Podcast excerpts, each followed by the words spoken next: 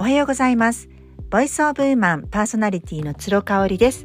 この番組はファッションのお悩みや女性のマインド解放軸とした明日がちょっと生きやすくなるそんな tips を紹介しています。だいぶ寒くなってきましたね。あの今日は祝日ということなんですが、あいにく雨の予報です。なので、まあ、今日はね、あのー、主人が、えー、一泊だけ博多の方に戻っていてまたとんぼ帰りでこちらに戻ってきてくれるのであの夕方ゆっくり移動してもらおうということでですね日中はもう子どもたちとお家でゆっくり過ごそうかなっていうふうに思っています。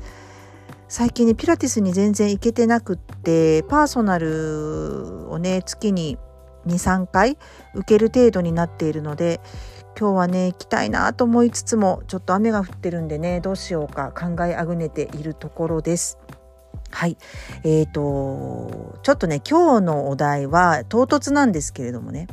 私が今まで人生、今47歳ですが、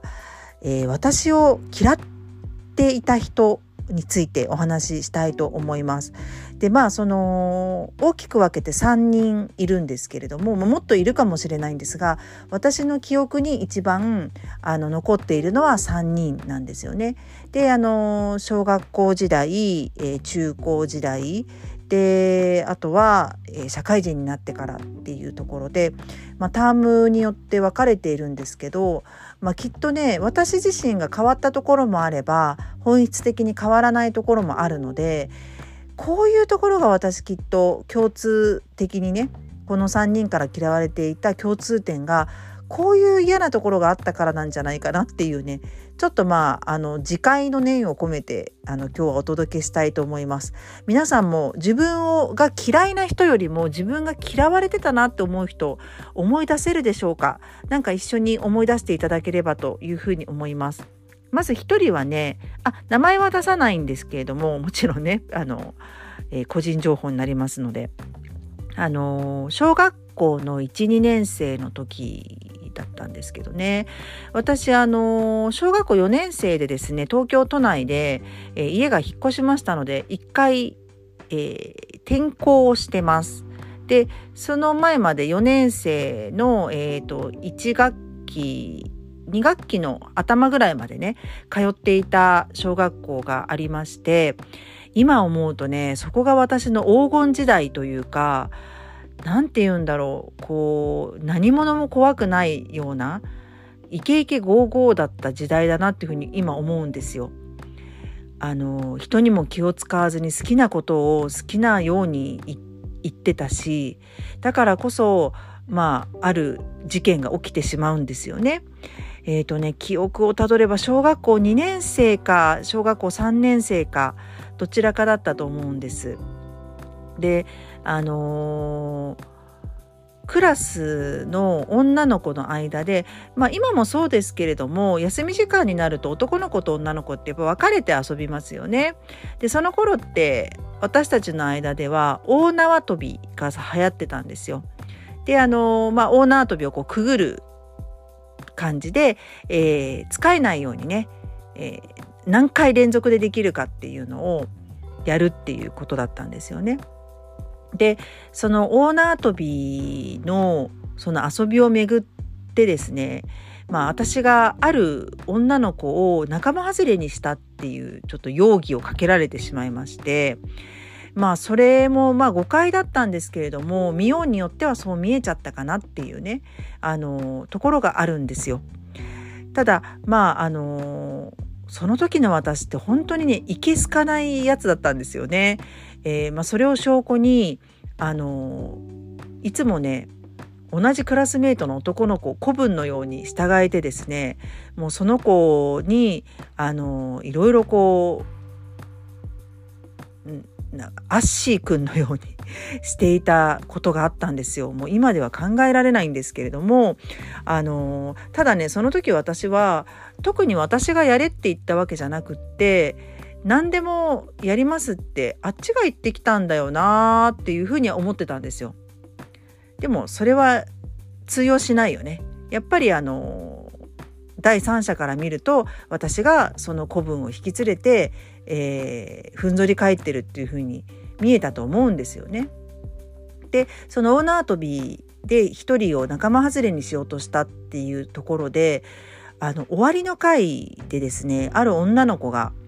あのパッと手を挙げてですね私の名前を出して仲間外れにしようとしたっていうのを言ったわけです。そしたらクラス全員の女の子がですねもう口裏が合わせてあったみたいでそうだそうだっていう風にしてですね私一人を糾弾してきたんですね。で私ねその時泣いたか泣いてないかおそらくわからないんですけれどもまあ潔く認めたんですよね。であの謝ってもう私はこう女跳びのあのその仲間にはあのグループには入らないっていう風にしたんですよ。ただあのその子がねあのパッと手を挙げてね言った子なんですけど M ちゃんとしますね M ちゃんがねどうもその後もなんか断るごとに私に対してこう敵意をむき出しにしてくるんですよね。でもともと足もあの運動もよくできた子だし頭がすごくいい子だったんですよね。なので私なんかよりも全然よくできるのになーなんていうふうに思ってましたすごい可愛い子だったしね。ただすっごくあの、その私が連れている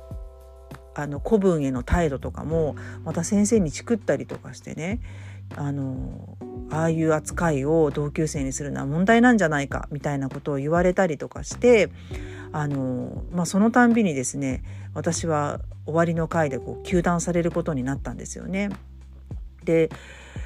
まあもしかしたら私がその時にあんまり泣いたりとか反論しなかったのが逆にムカついたのかななんて思うんですけど私にしてみたらあのその M ちゃんが言うことって至極同然でねあ本当にそうだなって素直に本当に思ったんですよ。だからあのあそうだなと思って特に反論しなかったんですけどやっぱそのなんかちょっと大人びた上から的な態度に見えたのかなすごくムカついちゃったんだろうなと思うんですよね。でその彼女とはね小学校それこそ4年生の私2学期の頭で転校してるので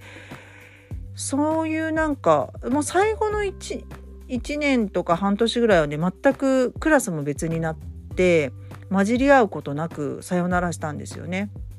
まあ、もちろん今何をしてるかっていうのも全然わからないような状態なんですけどそう私がね小学校のその時にすごく好きだった子がいてねおそらく小学校2年生から引っ越しするまでずっと好きだった子がいたんですよ。でなんかねそのそのこともまあ知ってるじゃないみんな誰が誰を好きっていうのをね。でなんかそれをねその男の子に言っちゃったりとかねされた気がするなそれで何で言うんだろうって思ったけど、まあ、好きなことは当たってるのでまたそこも反論しなかったなーなんていう覚えがありますね。ただねあのー、そのやっぱり糾弾された経験からね、まあ、一つちょっとトラウマというかねやっぱ言いたいことを言っちゃいけないんだっていうのをねすごく感じたんですよ。やっぱ場の空気を読んで相手を傷つけないように言葉を選ばなくちゃいけないんだっていうのをあの学んで私はそれ以降ですね結構人を傷つけることをすごく避ける怯えるようになっちゃったっていうのは一つありますね。で2人目はねこれはもう中高私中高一貫の学校に行ってたんですけどそこにいた Y ちゃんっていう子ですね。で Y ちゃんに関しては特に私をすごく嫌っていたっていう明確な理由があるわけじゃなくってよくいたと思うんだけどとにかくいじめっ子でねあの期間を分けて、えー、無視する人を決めるんですよ。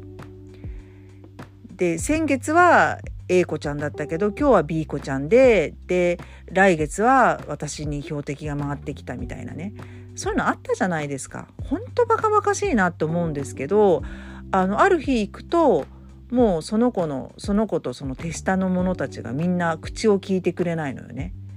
そう全く口を聞いてくれないの。であもう映ったんだな私にっていうのがわかるんですよね。でね音楽室だ音楽の授業だったかな音楽の授業でもなんかもうあの仲いい子と全然違うクラスになっちゃってたからあのポツンと一人でいたっていうのを覚えてますね。まあただねその時ももう経験的にまた嵐が過ぎれば違う人にターゲットがいくって分かってたもんだからあのまあ、普通に学校は行ってましたね普通に学校は行ってたしその子 Y ちゃんを全然怖がらないグループみたいなのもいるじゃない。だからそういうところに入って普通に楽しくやってたなっていうのは思うんですよね。だからあのなんでその無視されたんだろうっていう理由とかもなんか後から風の噂で聞いたけどなんかこうやっぱ態度が偉そうだとかあのなんかそんなことは言われた気がしますね。うんただね本当に不思議なんだけどこの Y ちゃんって未だに私連絡を取ってるんですよ。なんでかっていうと Facebook でね Facebook がやっぱ2010年ぐらいにブワッと流行ったじゃないですか。その時に中高の子たちがあの Facebook でつながったんですよ。それで同窓会も1回東京でやったし私1回参加したしね。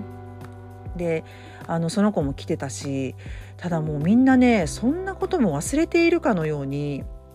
あの普通に接しててねあーなんか不思議だなっていうふうに思いましたね。でもやっぱり無視された方は忘れてないじゃないですかそういうことって。だから私は覚えてますしあの正直 Y ちゃんとはまあ、時々 LINE 交換したりとか時々私のインスタとかにねコメントくれたりしますけど本当に当たり障りないリプライをしてるっていう状況になりますね。うんでやっぱりその偉そうに上からっていうのは一理あったと思うやっぱり私こうちょっと声がさハキハキしてるし大きいしさそれはあの鼻につく人もいたんだろうなっていうふうに思います。で大学はねあのいないですね嫌いだった嫌われてた人。なんでかっていうとやっぱ大学って中高に比べるとそんなに学校に行かなくてもよかったりとかするし人数もめちゃめちゃ多いし取ってる授業によってはメンツが全然バラバラになるのでそこまでなんかあのな深くならないですよね。まあ人にもよるのかな。で私はあの今フランスにいるね親友京子ととにかくすごい仲が良かったんで、まあ、彼女とずっと一緒にいた。彼女とあと何人かあのの仲間たちといたんですけど、まあ、毎日顔を合わせるっていうこともそれこそ京子とも難しかったしね取ってるあの教科が違ったりとかすると学部は一緒だったんですけどねなかなかそういうのもあったりしたんで大学の時はそういう意味では人間関係は楽だったと思います。まあ、その代わり私恋愛があんまりうまくいかなくてねそっちの方がストレスだったんですけどね。はい。で、えー、と最後ですね最後は、えー社会人になってからになりますね。で、完全にね、え、ー、と、A ちゃんっていう子なんですけど、A ちゃんは私より年下で、後から入社した子なんですね。私も A ちゃんも、あの、派遣から、えー、社員になった雇用されたっていう、えー、タイプパターンになりましてこの子もねなんかすごいライバル視をめちゃめちゃしてきたんですよね。でまあ最初はなんかこう私も年年下年上で結構こう年功序列的なところでねあのずっと働いてたんでまあ可愛い後輩を可愛がってやろうみたいな感じでねあのやってたんですけどなんか敵意出してくるしえっ、ー、と大草さんはこうなんですか？みたいな感じで結構探りとかをね入れてくるしね。ただまあ表面的には仲はよくしてました。そう喧嘩をするとかっていうわけじゃないんだけどやっぱりその敵意をむき出しにされると私もどうしても意識しちゃうっていうところでまああの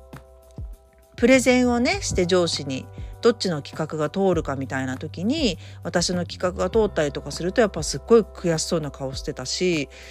なんでなんだろうなっていうふうに思ったんですよね。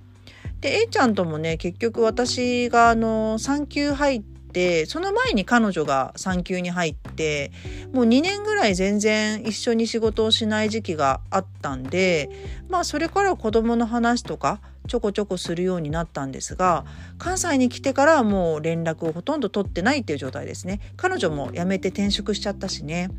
そう。あのーで関西に来てからもすっごい私嫌われたっていう人はいないです。でそれは何でかっていうとやっぱり毎日同じ場所に行くわけじゃないし毎日同じ人と会うわけじゃないっていうのが大きいかなと思いますし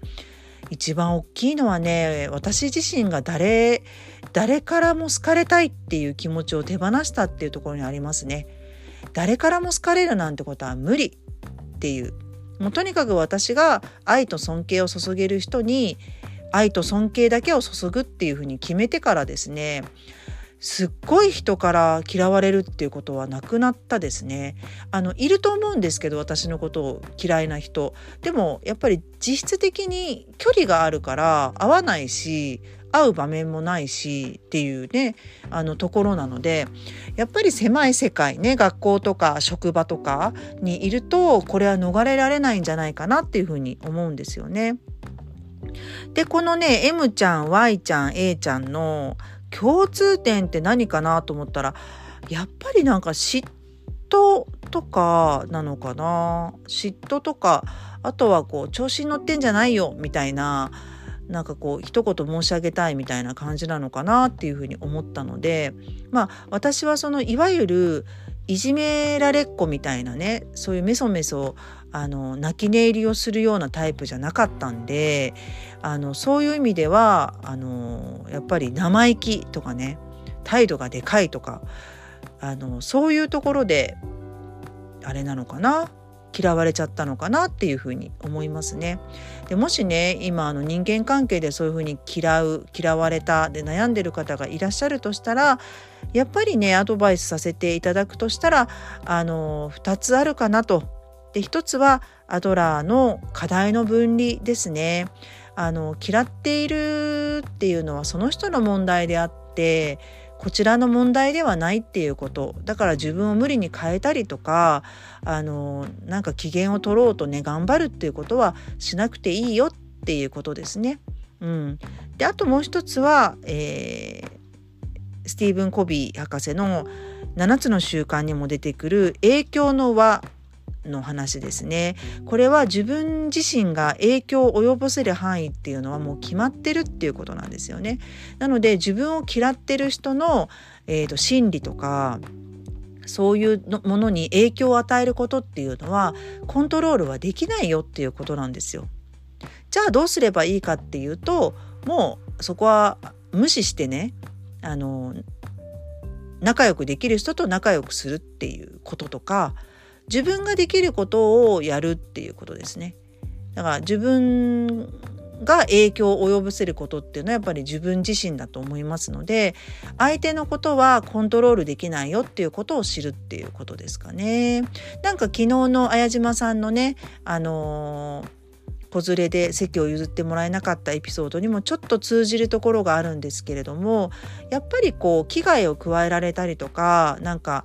アンチ的なねあのことをされると人って傷つくと思うんですけどあの傷ついた後のリカバリーの方法っていうのがあのやっぱ自分を自分で癒すっていうことかなっていうふうに思いますのでね。なんかご褒美用意したりちょっと今日はコンビニでスイーツ買ってあのゆっくりお風呂に入ってね、えー、自分をいたわってあげようとかもうそういうのだけでも気分的に違うと思うんですよね。ぜひやっていただければと思います。今日も最後まで聞いていただいてありがとうございました。それではまた明日。